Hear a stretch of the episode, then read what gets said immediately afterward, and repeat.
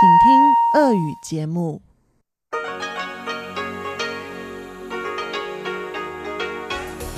В эфире Международное радио Тайваня. Здравствуйте, дорогие друзья! В эфире Международное радио Тайваня и вас из тайбэйской студии приветствует ведущая Анна Бабкова.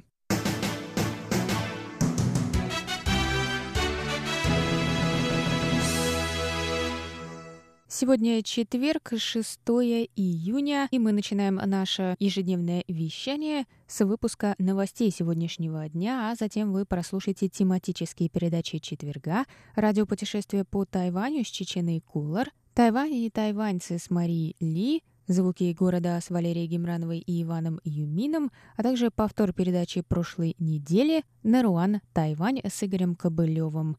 Напоминаю, что на частоте 5900 кГц мы вещаем полчаса, а на частоте 9590 кГц — один час. И все передачи вы, как всегда, в любое время можете прослушать на нашем сайте ru.rti.org.tw. А теперь давайте к новостям.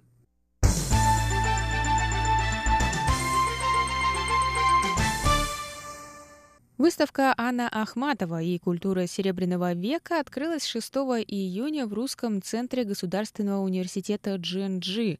Выставка приурочена к 130-летию Ахматовой, а ее открытие ко Дню русского языка, который отмечается в день рождения Александра Сергеевича Пушкина. Организаторами выставки выступили музей Анны Ахматовой в Фонтанном доме, Музей Национального университета Ченгун, факультет славянских языков и литератур Государственного университета Джинджи и Русский центр. Мероприятие открыли студенты-магистранты, которые прочитали два стихотворения Ахматовой «Сероглазый король» и «Смятение». Преподаватель Александр Викторович Савченко прочитал стихотворение «Мужество». На торжественном открытии также выступили с речью директор центра Лев Джан, декан факультета славистики Ян Дин Дя, руководитель отдела выставок и экспозиций Музея Национального университета Чингун Го Мэйфан и глава представительства в Тайбэе Московско-Тайбэйской координационной комиссии Сергей Петров. Анна Ахматова один из, наверное, самых ярких персонажей в нашей поэзии. И не только в поэзии, я бы сказал, и в жизни. Она, в общем, ее жизнь противоречивая, это как отражение и противоречивой истории России. Поэтому знакомство с ее творчеством, знакомство с историей ее жизни, это фактически знакомство с историей и с очень непростым периодом в нашей истории сказал Сергей Петров. В заключение мероприятия Лев Джан исполнил роман на стихотворение «Приходи на меня посмотреть». Выставка будет открыта для посетителей до конца года на четвертом этаже здания Дауфань Государственного университета Джанджи. В рамках выставки Виталий Андреев прочитает лекцию на тему «Анна Ахматова и Исайя Берлин. Гость из будущего». Лекция пройдет в Русском центре 10 июня, начало в 11 часов.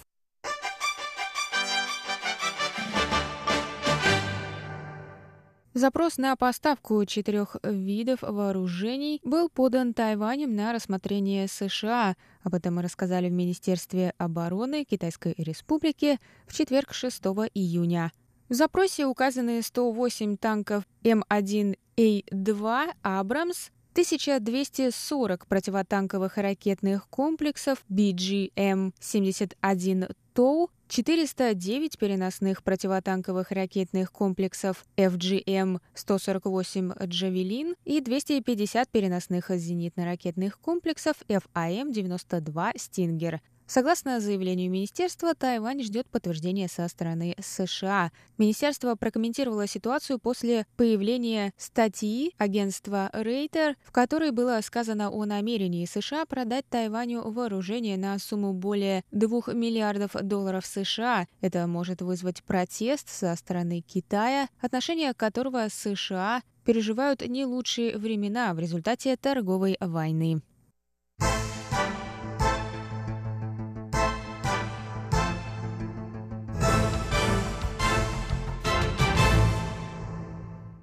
Тайвань обладает наивысшим уровнем свободы прессы в Восточной Азии, несмотря на попытки внешнего воздействия со стороны материка.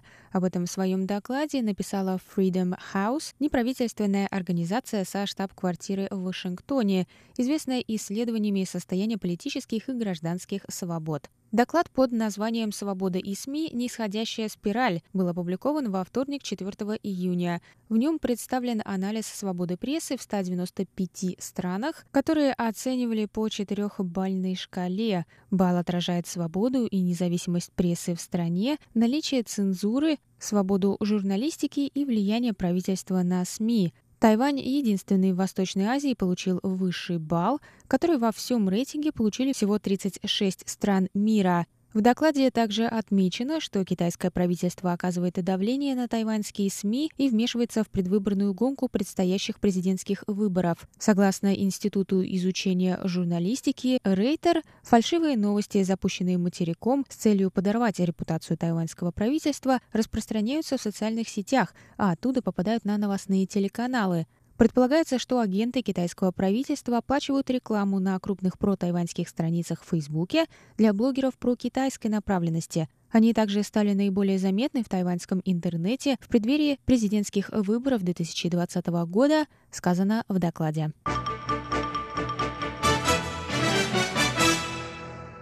Министерство иностранных дел Китайской Республики заявило 6 июня, что дипломатические отношения с Соломоновыми островами стабильны и продолжают развиваться, несмотря на сообщения о возможном переключении дипломатического признания на Пекин. Кабинет министров и законодатели Соломоновых островов решат вопрос о продолжении дипотношений с Тайванем в течение 100 дней. По словам представителей Министерства иностранных дел Тайваня, большая часть правительства Соломоновых островов поддерживает сохранение связи с Китайской республикой. Премьер-министр на днях посетил прием на борту тайваньского судна, что является знаком поддержки Тайваню, заявили в МИДиа.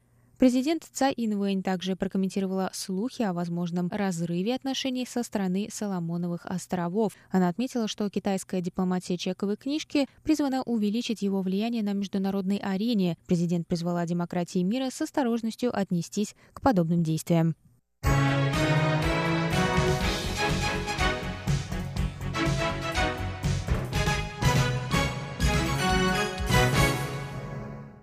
Это был выпуск новостей за четверг, 6 июня. Для вас его провела и подготовила ведущая русской службы Анна Бабкова.